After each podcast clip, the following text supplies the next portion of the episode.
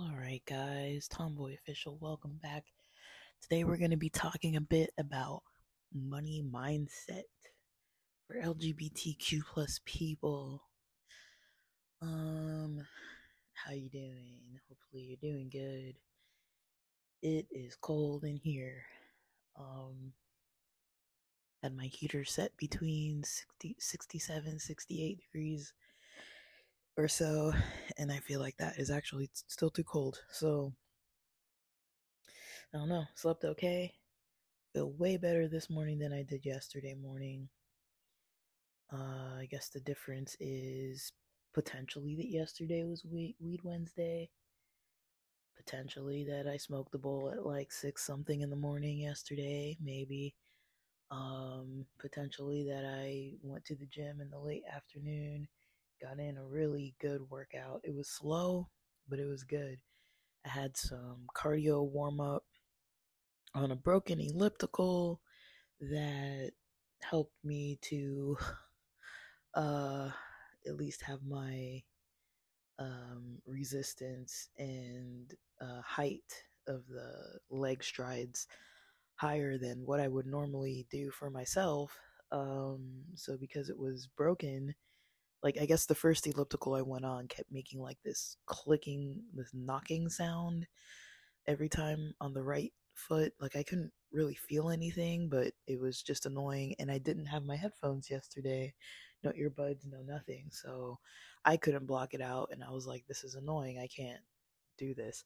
And so I switched over to the one um, I wanted one elliptical between me and the person on my right, so there was only that clicking, knocking one, and then the one to my very left, and that was the last one in the row. I got onto that left one, and it had like these settings. It was like, I think it said 88.8 or maybe it was zeros. I think it was eights though. It was in like an error mode or needed to be reset or something.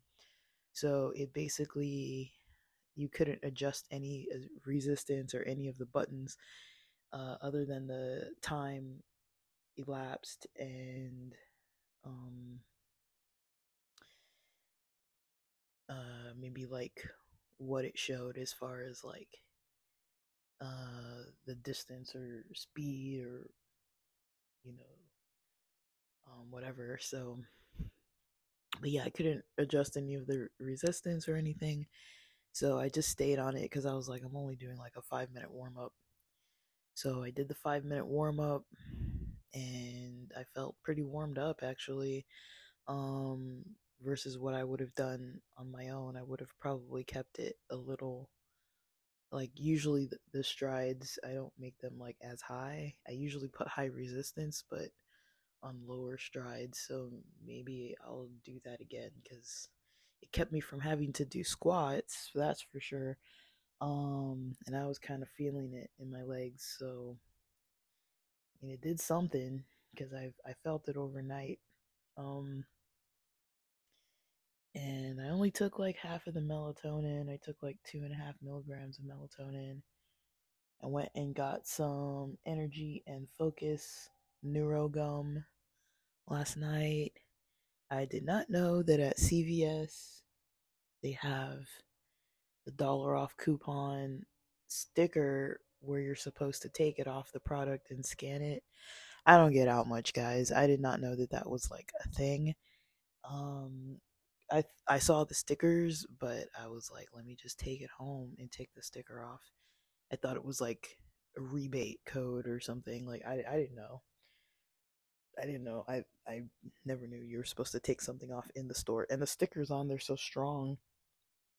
It seems like it's supposed to stay on, but basically there's a barcode on the back of the sticky part that you're supposed to scan, which I just didn't know you were supposed to take it off. So I've got 3 of them and each of them had a $1 off and I missed the $1 off at checkout because I didn't know that you were supposed to scan it once I got home, I took the stickers off, thinking I was gonna, you know, go on some website and type in some barcode or something and like no that's not the case that's not how it works. So now i know um, that when i see those stickers i can take them off in the store and scan it in the store and get my discount that way uh, which i did not do. So i left three dollars on the table uh, and you guys can tell I obviously don't go into stores and shop all that much. Like I have avoided it for quite a few years and the climate of things has allowed me to do so and so I have avoided it. Um and yeah, I'm feeling pretty good this morning. I had like a little tiny sip of C4, a couple pieces of NeuroGum. I wanted to switch it up from the coffee NeuroGum has caffeine, uh, B6 and B12 vitamins, and L-theanine. It doesn't have aspartame or any of the like fake sugars and things like that. Uh, it's about 80 milligrams of caffeine per piece of gum. I guess the issue I don't like is if you chew two pieces of gum, it's way too big. um, uh, two pieces of gum together is like the biggest piece of gum. Like it's too much gum in your mouth at the same time. Um, so there's that. Uh, let me see. What did I eat yesterday? I had a pretty big late breakfast. I call it. I'll call it brunch because it was actually probably closer to ten. Now I did not sleep very good Wednesday night.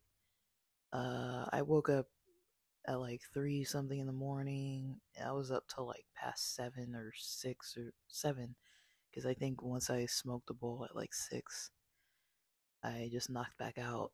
So I didn't even record yesterday because I I passed the time. I I slept through it till like nine thirty. Um, I felt okay at nine thirty.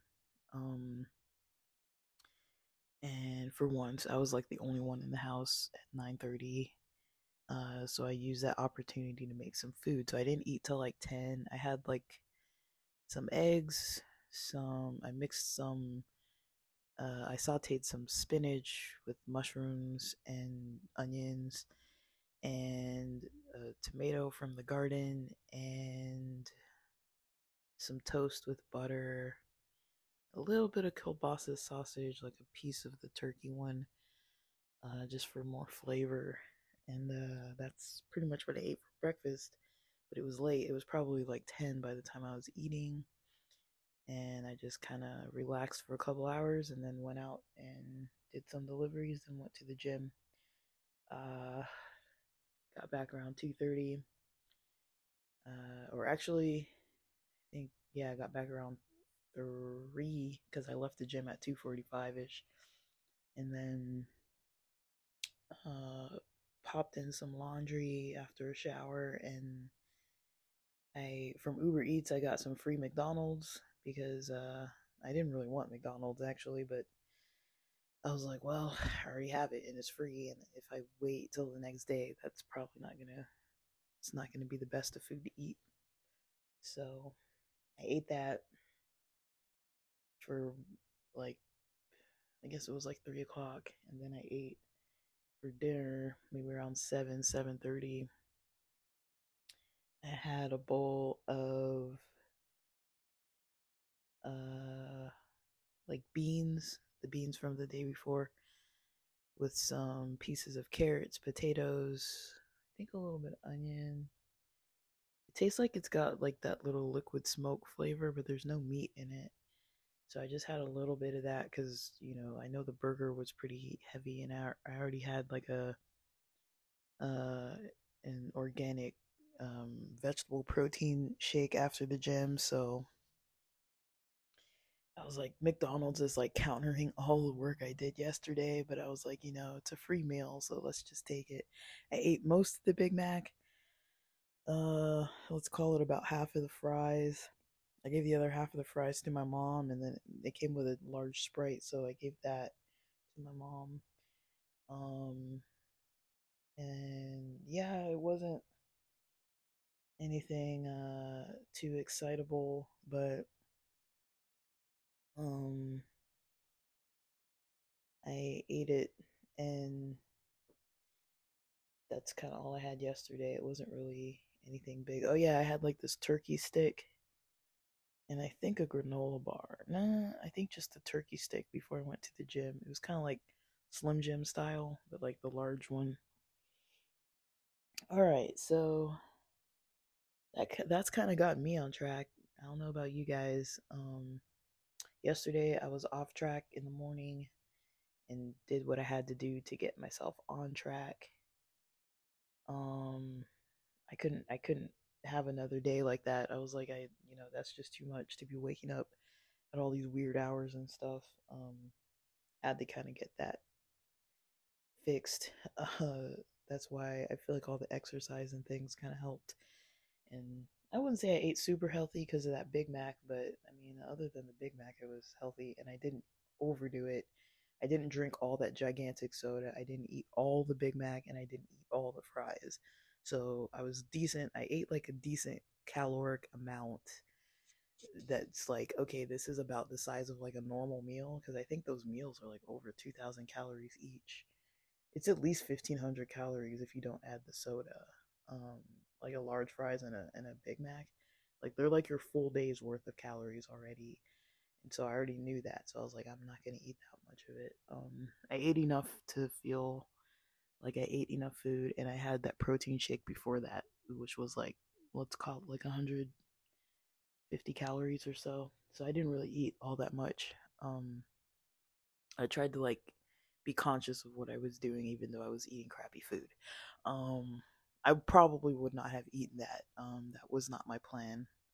Um, I have food at home. I would have come home and just cooked something. Um, I have these uh, black beans by Amy's. Um, I could have eaten those, just throw some stuff in it and make like a black bean chili. That would have been easy, and that's probably what I would have done. Um, maybe add some rice. I don't know, but all right. So let's talk about this topic. Um, now that I've filled in my my day. Um, the reason why I do that first is because it's hard for me to focus otherwise, and second, you know, like I don't want what people to think that my days are like, oh, everything's perfect all the time, but they're not crappy days all the time either.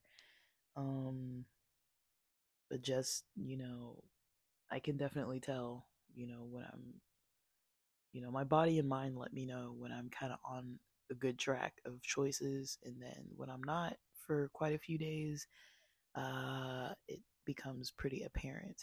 Um, so yeah, I would say when you think about money mindset, you really have to think about all the other stuff too. I mean, the last few days I've been uh, posting about you know health and wellness and things like that. Like um, it's really going to be hard to get your focus up. It's going to be hard to keep motivated. It's going to be hard to follow through if you're not, you know, in a healthy mindset. Um, you know, if you're going to be down on yourself and negative and your head's everywhere and you're foggy and, you know, you're overwhelmed and you're stressed and you can't concentrate, I mean, you're not really, you can get somewhere like that, but it's really just going to be like pulling teeth. It's it's really not going to be as smooth as it could be as far as how you spend your energy. So one of the best things is try to get your energy in a place where you can tolerate disappointment, tedious things, um uh you know, just the need to kind of multitask. I'll give you an example. Um you guys know I'm working on this Shopify store again, and um, I'm in the process of, you know, setting up a TikTok shop. Now, what the TikTok shop does is people can see the items on TikTok. So when I run like reels on on TikTok or whatever they're called, like uh, just like clips on TikTok, if people like what they see, they can click and it will take them to a buy now page it's actually through the Shopify store. It goes connects to Shopify and they can go to the product and purchase that way. Um, now, the, the benefit of that is you, I mean, TikTok has its own form of content. For the most part, I would say most people use TikTok on their phone, right? Uh, it's kind of built for the phone for the most part. Um, so you kind of have to think about, you know, the user experience. Um, but you know, posting to TikTok, you know, having like a store, making content, all this kind of stuff, it takes a lot of effort. And there's always going to be the back and forth with these platforms. Like, I get frustrated with it just like anybody else. You have to do this one thing, and then, oh, you got to find this QR code, and then, but you can't find the QR code or it doesn't work.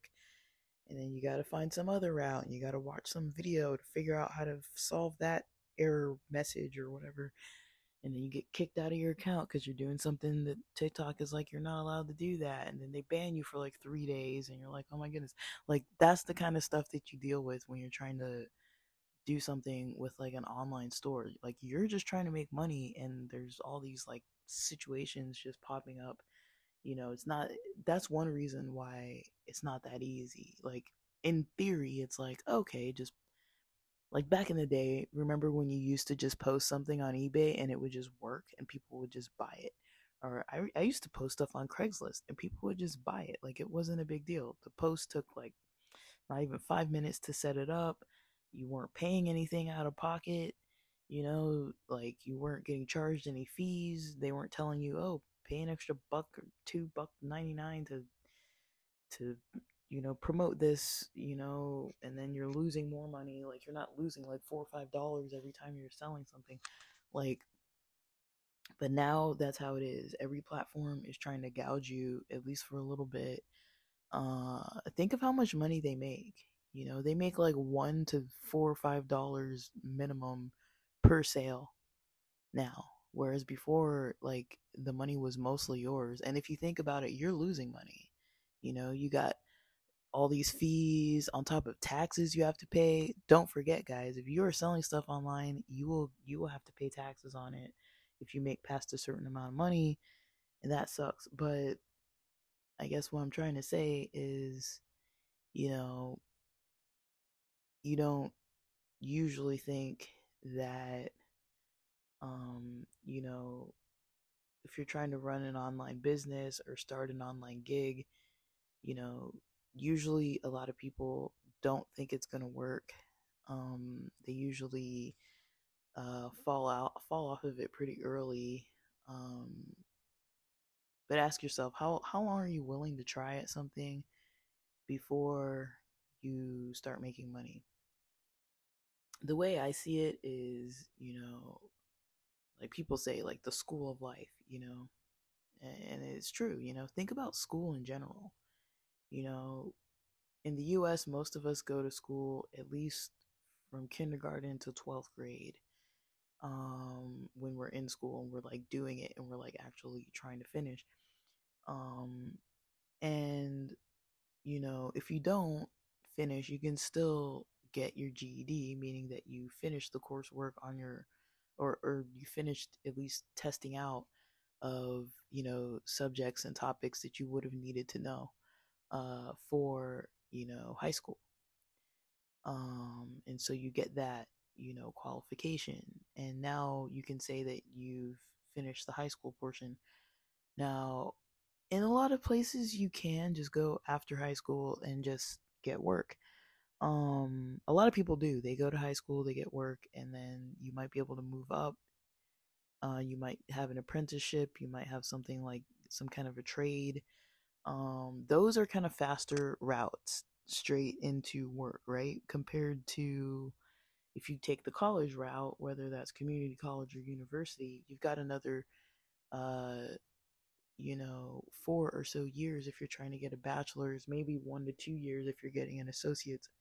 But the reason why I'm mentioning that is think about how long you spend in school, you know?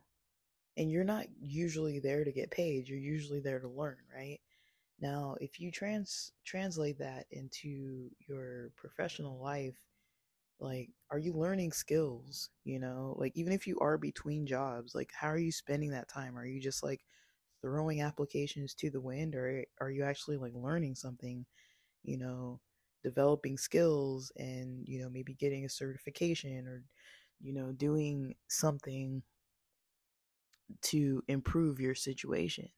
Uh, and that's what I would recommend, you know. Right now, this digital world is it's like something we've never seen before. Like and the I notice it because I'm online all the freaking time. Like I I I can kind of take a step back and see the potential of the online world. And the reason why I'm saying it now in the month of November is because we live in a very consumeristic society. We're about to come into, you know, whatever you want to call these months and these days, you know, you know, there's the more wholesome side of Indigenous Heritage Month and Indigenous Indigenous Day and all these other, you know, historical aspects of a lot of stuff that, you know, who whichever angle you're you're coming at it from it's going to be hard to kind of ignore the consumeristic society around you. Like around Halloween, I was driving around my neighborhood and the mall had those big bows. Like the mall has these big like concrete or stone like signs like near a lot of the the entrances to the parking and on top of those big tall um pieces of stone or concrete, they've put big gigantic bows. They're probably like like more than like a yard wide. Like they're really not a yard like a like like a yardstick, not like a yard like a person's physical yard at their house. But they're pretty big and um uh basically those huge huge signs are you know it's like this wasn't even it wasn't even november yet and there was already stuff representing christmas that was up and i mean i'm pretty sure you've already started seeing you know you know emails coming to you you know pop-ups all over every platform oh, Black Friday, you know, and Cyber Monday and all these sales are coming up. Um if you started trying now, do you think it's possible to make no money? And if you make no money and you invested no money, like what have you really lost? You've gained a lot of skills basically. But if you're going to make any money on any kind of online platform where you're selling anything, uh, this is the time of year to do it. You know, start early. If you need inventory, now's the time to get it. Um, shipping is only going to get worse. Post office, you know, waits in the line are only going to get worse. Uh, it's only going to get worse, guys. So, um, yeah, and this this is something that a lot of people don't talk about though, because a lot of people, I'm not I'm not knocking people who want to get you know, monetized on YouTube or, you know, doing something where they're, um, you know, making money online through YouTube. Some routes do take a little bit longer. Um, the Shopify store route can take a little bit longer than something like eBay um, I would say um, the benefit of Shopify is you can kind of promote things more within a niche. Uh, you can kind of do that with eBay too, but it I don't know how well it converts if you're, you know, creating ads and things and then trying to connect it to like an eBay store.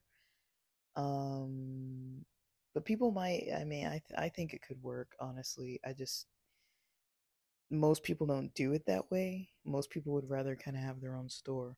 But we've talked about the downside of having a, a Shopify store. Um, one of the downsides of it is that you um, have to pay. it's not free. Um, you have to have a domain name if you don't want to use a dot .shopify, and it. I don't really know that many people who would recommend using uh, no domain name. Um, you can even get a cheap a cheap one that might be crappy, um, as long as it kind of matches your your niche. Uh, but I mean, I guess it technically doesn't even have to match your niche. Like, but um, you know, cold traffic isn't really gonna gravitate too well towards something that you know the keywords aren't really matching. So it does help to have the at least some kind of keyword relevance to your domain name. Um, but when it comes to the mindset of things, I mean, you got to pay attention to what you're telling yourself, you know. Um, and a lot of times it's hard, you know, when you look around, you're like, I don't see anybody else who looks like me doing this. Now, the thing is about online stores and these types of things is that a lot of times it's kind of like a silent kind of uh kind of selling like you're you don't usually have a brand behind it you might if it's like specifically like an lgbt relevant kind of brand but you don't usually have like some kind of like lgbt element unless you're selling like you know like trans tape or some kind of like boxers or you know pride flags or some kind of rainbow kind of swag or you know something that's like somebody would look at it and be like oh this is like a type of an lgbt relevant niche like a lot of times you're not going to find stuff like that um there can be lgbt people all over the place with online stores and you would never know um and so you know and it doesn't have to be you know, an LGBT relevant kind of niche, um, it can be anything. Whatever you know is probably going to be one of the easiest things to sell, um, or the easiest niches to sell in because you kind of know um, and understand firsthand, you know, the pain points that people have. Um, I mean, when it comes to you know, online selling and things like that, I definitely understand that. And I don't know if online selling is any easier than in person selling. That's something I have not really yet determined. Um, it's easier to, somewhat to get traffic online, but also if you live in like a busy city, you know, yard sales nowadays, garage sales, that's really popular and people are on the hunt to shop. They want to find stuff to buy. So you might actually be able to find ways to sell stuff um, pretty easily. Um, I've seen a lot of people seem like they're doing some kind of cleaning. I've seen a lot of uh, couches, benches, uh, chairs, old tables, stuff like that. It's like it looks like it's in decent condition. A lot of it's like old, but you know if you're in in a niche where you're like fixing up furniture there's plenty of free furniture curbside that i've seen just driving around and i've started seeing it lately this month in november um now the rainy season in our area is going to start soon it's going to start sometime like late next week um or maybe it's just one bout of rain i don't really know but um, it's probably going to start next week. And so, you know, things are going to start changing with the weather. I mean, you can even think of things that are very, very seasonal, like weather related, you know, items. Um, there's a lot of stuff that you can really think about and, um, like, whether it's products or, um, or services. Um, I'm kind of more into the combination.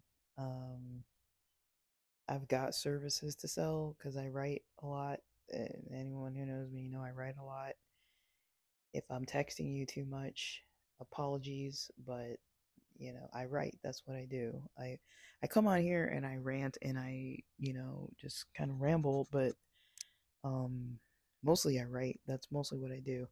Um and um you can promote you know your work on Fiverr, on Upwork.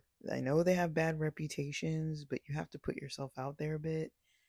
Um, you have to promote your own your own services. Um, and you know, if you have a reputation or some kind of portfolio to show for it, you'll probably be pretty well off um, with trying to do that. Um, it's it's not too uh um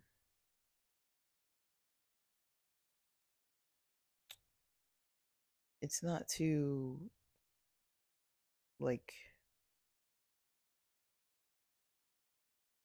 I would say it's not too easy to really um, get started in something where you're starting it yourself. Like when you're starting your own job, um, but you guys, this digital land is full of opportunity for you to start your own job.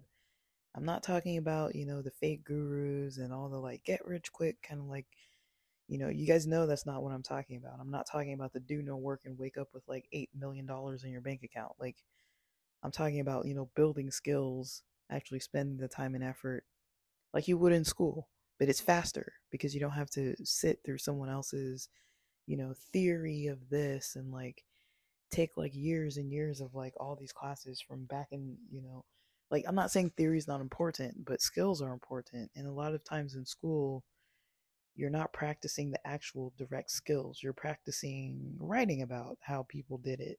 Let's write about the theory. Let's write a book report. Let's write um, a lit review on, you know, past research that other people did. And it's like, cool. Like, if you're in the research field, that's fine. But when you think of it in school, you're usually writing lit reviews. You're usually writing about what other people wrote and what you read about what they wrote. And then you're writing about it that's mostly what every class paper is. You pick a topic, who knows what your topic is, the history of how we use paper notebooks now. I don't know. Maybe we don't even use paper notebooks anymore. I don't even know. I haven't been in school for a bit. Uh, maybe people just type everything now on laptops or tablets. I really don't know what happens in the classroom. It's been a bit, guys. But let's call it how we went into how we got to digital notebooks from you know, writing on tablets of stone and going into scrolls, into bound books, into diaries, into, you know, the classic like spiral bound notebooks and things that we use and standardized paper uh lining and all that yeah, i don't know like maybe you have to write a paper a paper about that. That would suck. That sounds like the worst topic ever. But if you think about it, you're basically pulling sources from history, from other literature, like, oh, this is what this author wrote about, you know, the art of creating a notebook or whatever. And you're just like going through the history and writing up until now, you know, what does it look like now? Um, that's basically how all your papers look, though, right? There's like some topic and you're writing about it. Most people know how to write a paper. Um, but if you think about it, you do that in every single class, almost every single class, right? You have to write a paper that's kind of that style multiple times a, a, a term. And then you take exams that are usually, there's usually a few styles of exams, right? You can do something lab style where you're like looking at like a dissected frog or like looking at some kind of chemical interactions or looking under a microscope or you know, examining something and like labeling it or doing like an oral presentation or again another paper um, some kind of PowerPoint presentation. Uh, that's all you really do in school. You know, you take exams, you write papers, and you present. And then you sit in the classroom all the time and you learn. And then you take stuff home and you do assignments and you turn them in. You know, answering questions basically that's in the book. That's there aren't that many categories of things you usually do in school. Right? There are like the other types of things, like if you're in the sports or if you're into like something kind of more like woodshop class or welding or you know some kind of sports class like yeah your tests and and things are going to look a little bit different but most classes you're doing those categories. There's just categories of things you do and you don't do any more than that ever ever you know unless you have one of these like schools or teachers where they're like super like artistic and creative and you're doing some introspective thing but that's that's super super rare. You're usually doing one of a few types of options of either assignments, homework, presentations, or exams, right? And you do it for years and years and years and years, and you get good at doing that.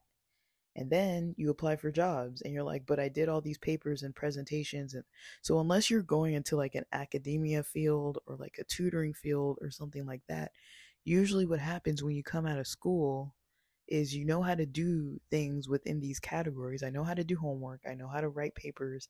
I know how to, you know, take eh, different types of exams. I know how to do different types of presentations. But do I know how to do this freaking job?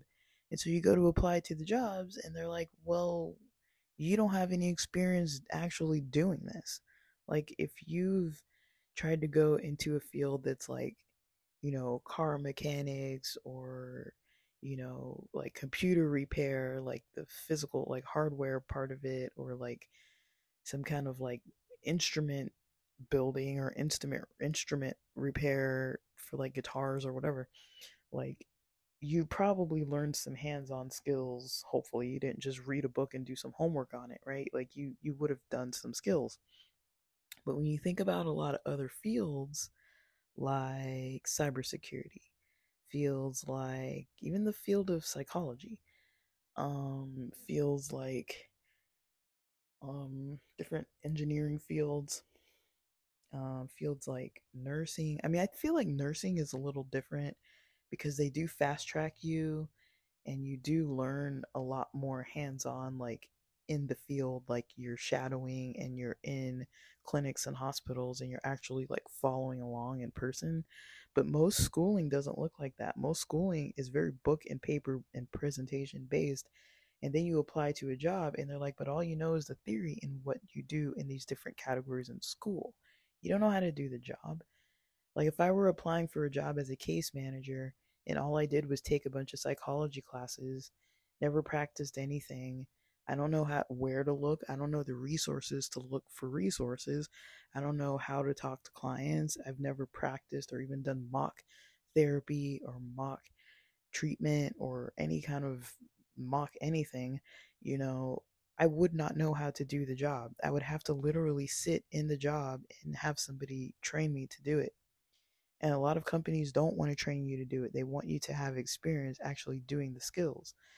So, one thing that I think people need to learn when they're in school is you need to start building some kind of a, a portfolio or some type of work into what you actually need to do. For example, if you were going into psychology, you could volunteer for this site called Seven Cups. It's basically a site where people can get like peer support um, and basically you would be doing a form of their of therapeutic intervention it's a very like casual form and you would basically just be supporting people like helping them with their mindset things like that through a text-based service. It's free to you other than your time and at least you've provided some form of therapeutic intervention versus just reading a book about freud or whatever. It's like you don't know how to do the job. Like you've never practiced it. You've never practiced that actual job. And you know there's just that big disconnect between school and actual work. Uh, and once you've been working, you kind of realize all the stuff that you never learned in school. Like you learned all this theory, and I'm not saying that's not important. Like it is important, but usually what employers want is for you to be able to do the skills. And you can learn skills to jobs on your own. It just depends what field you're in if they're going to like accept you as like, you know, credible, you know. Um and there are a lot of fields like with digital marketing, with blogging, um, with uh, writing ads, writing email, you know, you know, email content, uh, writing content for people's YouTube channels. Uh, not well scripts maybe, but even just writing like the descriptions. Uh, that can be a little boring, but you can do that. Um, you know, writing descriptions for people's podcast episodes. Um, there's all types of things you can do that are writing based. And most people in school, I'm not saying everybody's skilled at writing, but most of the time in school, you're writing all the freaking time, anyways. If you're not reading, you're writing, right? That's how school works.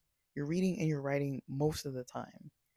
Um, or you're listening to lectures. Like, th- that's what you spend the majority of your time doing. And on occasion, you'll be talking if you have to give like a presentation or like contribute in the classroom.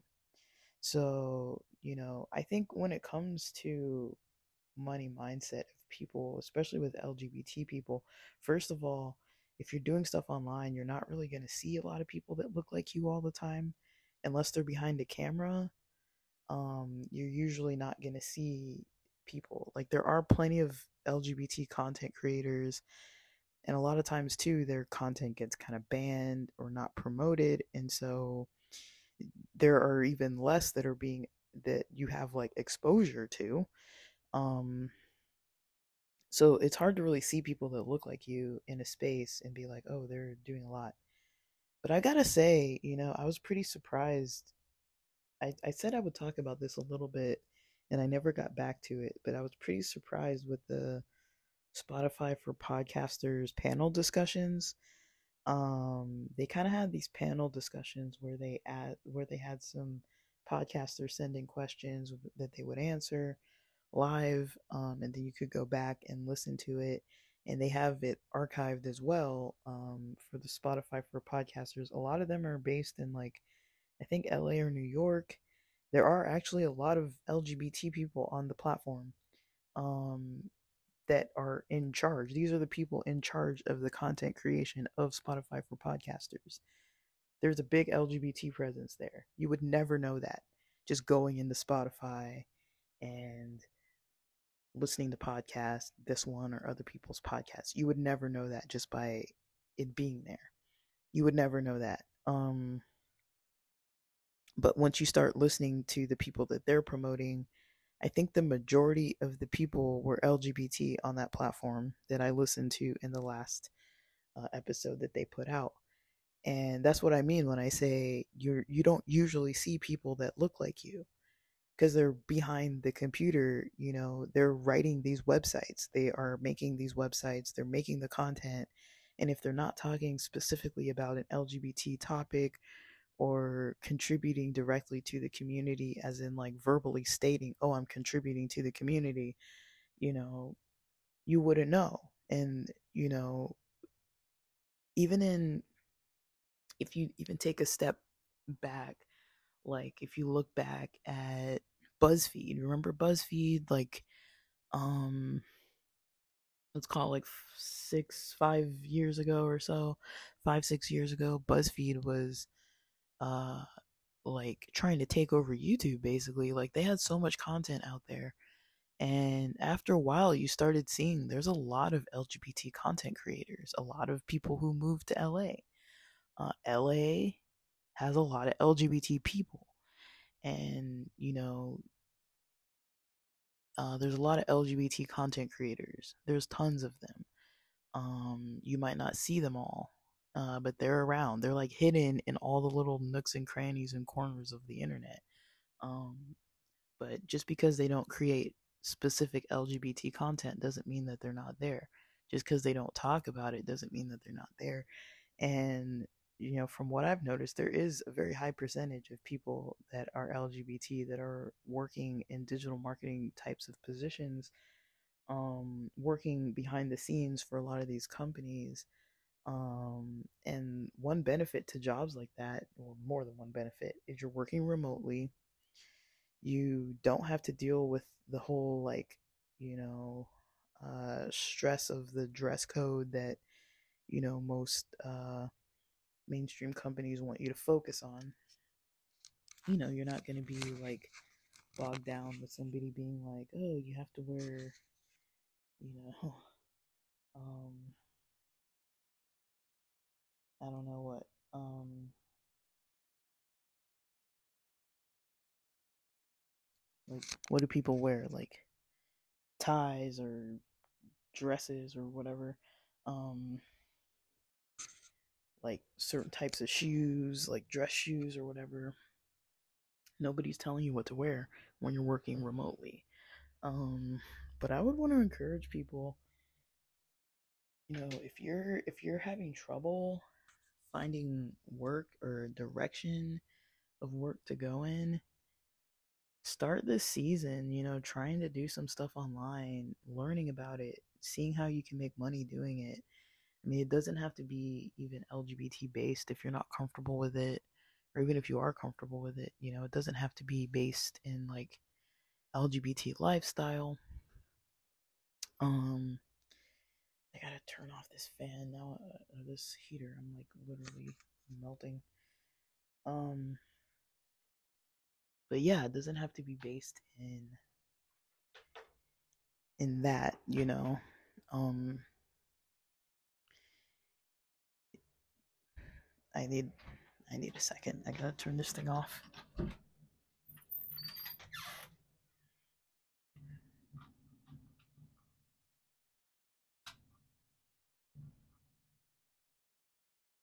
All right.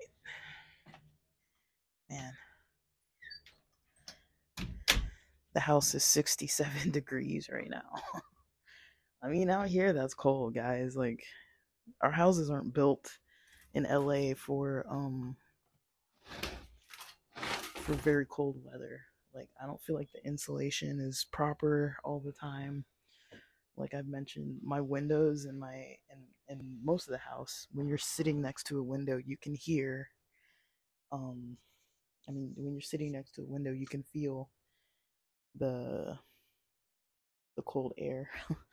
um it's you know, it's that time of year again.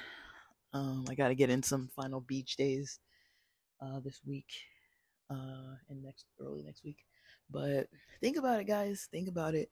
If you're trying to look for extra money, extra ways to make money, what better extra way to make money than to learn how to do it digitally from your own home? You know, if you can get good at selling stuff online, whether that's your your own services or your own, you know, like some kind of products, um if you can get good at that, you'll always be able to make money on your own. Nobody's ever going to put a cap on your income. Nobody's ever going to tell you, you know, how much you can or cannot make. Um, you're not going to be work, working for hourly wages. You can get customers, you know, put in the work. I mean, most people for blog posts, it's not uncommon to be getting paid $30 an hour, uh 30 to 40 dollars an hour or like maybe about 30 to 40 dollars per thousand words that's not uncommon. That's decent money. Now that's like before taxes and everything but that's decent money and if it takes you even two hours to write one article you're still getting like $20 an hour you know? And that's pretty standard you know?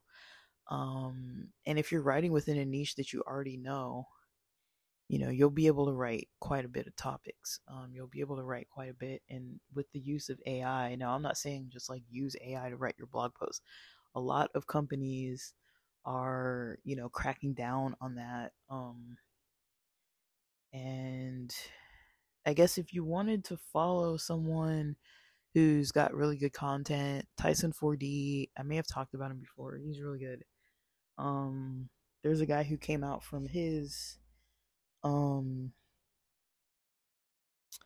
from his uh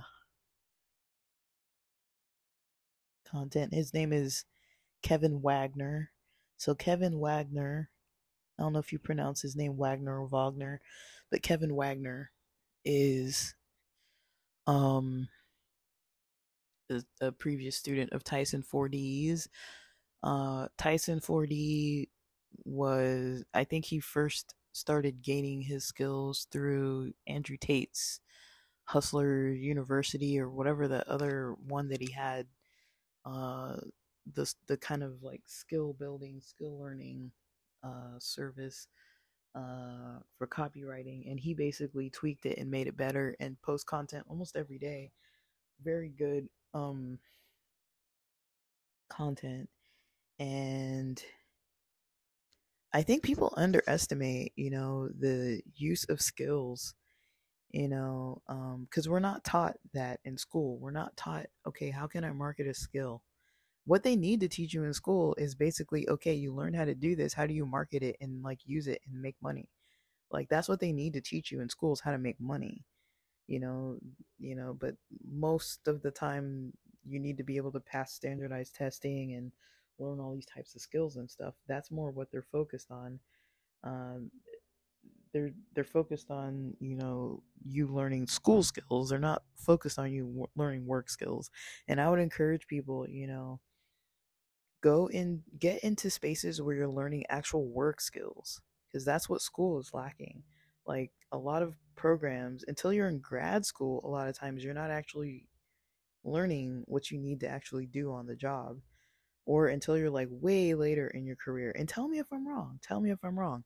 Like how many times have you sat in a class and learned more than the other things that I actually said? It's rare. If any if anything, it's rare like I had a teacher once uh, who taught us certain skills. Um, let me see. Um, I've had teachers that taught us like a little bit of alternative skills, you know, and it's rare. Like I, I'm, I know I've had them, but I can't even think of a lot off the top of my head. But most of the time, you're really just writing papers, doing homework, doing in class assignments, um it's up to you to kind of take it home and take it to another level um like i think i learned that i knew how to make something that was quote unquote like marketable when we had to do class projects. Now, not the group projects. I hated those so much. I mean, the projects where you sit at home and you make something uh, and you come to class and you show off what you made and it's like maybe like a replica or some kind of science fair project or some kind of like physical thing that you do you know i kind of learned what teachers would want. Like i remember once i had this uh this class where we had to write and we did a, write, a lot of writing a lot of uh you know papers and stuff and i remember i was like this is just so not that i didn't want to write it's just like we had to write such long papers and i was like i like doing poetry and i remember we had to do something about like writing like what are we good at? What are what do we have like a passion towards? And at the time i was like really into like writing music writing poetry and the professor actually let me wrote write a poem for class. This was like in college. Instead of writing like a however many like lengthy page let's call it like 15 to 10 to 15 pages back then it was like an upper division class and you know i wrote a poem like a one page poem and i think this was a poem i'd actually written in high school and i basically put like an extra verse at the end of it or something and i submitted this poem. And it's like stuff like that where you're like this is an english teacher. She's going to be interested in this you know? Like and i got permission to do it before. She's like why don't you write a poem? Because i can i can tell that's what you like writing. And so she let me submit that and i was like how many times are you going to get away with being the one student that writes some other thing you know and i remember making things for class like we had bible class and we had to do a project and i i made this whole little like replica of this little like house that had the upper room because it was like the last supper replica because that was my topic and i made a whole little like open roof like where you could see like the little table and the 12 disciples and the little staircase that goes up and the little sheep and stuff like all around and like eh, i made like this whole like thing. Everyone else wrote papers, and I I made this physical building, like a small little physical building, and things like that. And like, of course, I was clearing the stuff with teachers. I wasn't just like rogue, just like making weird projects. But I kind of learned early on that I was like, you know, there is an alternative way to kind of getting things done and learning how to do stuff like I learned how to do a lot of weird like arts and crafts and kind of little skills just because I chose to do projects that weren't just writing papers all the time. It's like, okay, I know how to write a freaking paper. Like we do it all the time. Like do I need to really be doing this like every day all the time, you know? Um if you think of how many papers you write, it's kind of ridiculous. And if you think of work, how how many times at work do you write a paper? Like, tell me. I mean, like, we in psychology, of course, we wrote like tons and tons of assessments, but none of it was like papers. It was all the only thing that was written like a paper was when you did like maybe like a like your clinical formulation was maybe similar to like a, a summary, like a clinical summary. That's kind of the closest thing I can think of. And we did a lot of presentations that were very similar to kind of what we would have done in class, but it was specifically about clients. Um, but as far as actual just writing papers, you don't really do that. Depending on your job, like you you usually aren't going to write that many papers in work. Like usually you're not, you know. Like most jobs you're not going to be writing papers the same way you do at school. And so you really do need to need to these days, you know, learn skills that are actually going to transfer into work and practice them. And you can practice them even when you're in high school, even when you're in early college phases, even when you're in a phase where you're looking for a job you can learn skills to practice and actually start making money doing that without having to rely on, you know, uh, working in a mall store or working at a grocery store or working, you know, for other stores where you're just like, you know, you're the manual labor, which is fine, you know, you're you're part of the wheel that keeps the the company turning, but you know, um, those skills are transferable too. I'm not going to say that like working at fast food isn't isn't transferable. Like you learn you're learning a business. If you if you really focus on it properly, you're learning a business. If you're not just like okay, like I'm the one who makes you know, um I'm the one who slices the meat and, you know, labels it or packages it or whatever. Um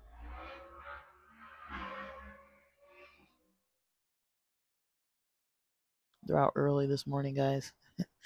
uh, but yeah, you're usually making, you know, uh, usually something more is happening, and you know, it's important to notice. You know, it's important to, you know, pay attention to if there's a disconnect. If you find that there's a major disconnect between what you're learning and what you need to actually be doing and practicing, then you need to kind of change that. And, you know, um, I would say the best way to test if your skills are worth it is make projects for yourself and see if you can get some sales on something.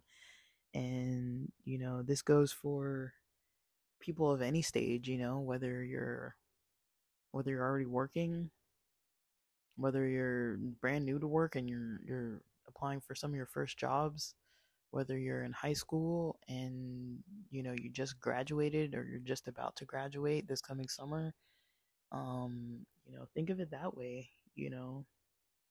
Because we're going towards a very heavily you know online skill base lately. Um that's i think that's half of the issue with people you know not wanting to choose um in-person jobs too is because you know you're you're using so much money with the gas and everything and a lot of these jobs don't pay enough to just have one job you have to have so many jobs just to be able to like pay for your expensive rent or your expensive car or all your other expensive groceries um and it's just not going to cut it so if you if you can learn other skills where you can do them from home. I mean, you're gonna you're gonna be able to win that way. Um, and there might not be people who you see that look like you, but they're definitely behind most of these companies, and they're running these companies. They're running the platforms. Um, but I would just recommend that you know building skills nowadays that you can use online. That's the best.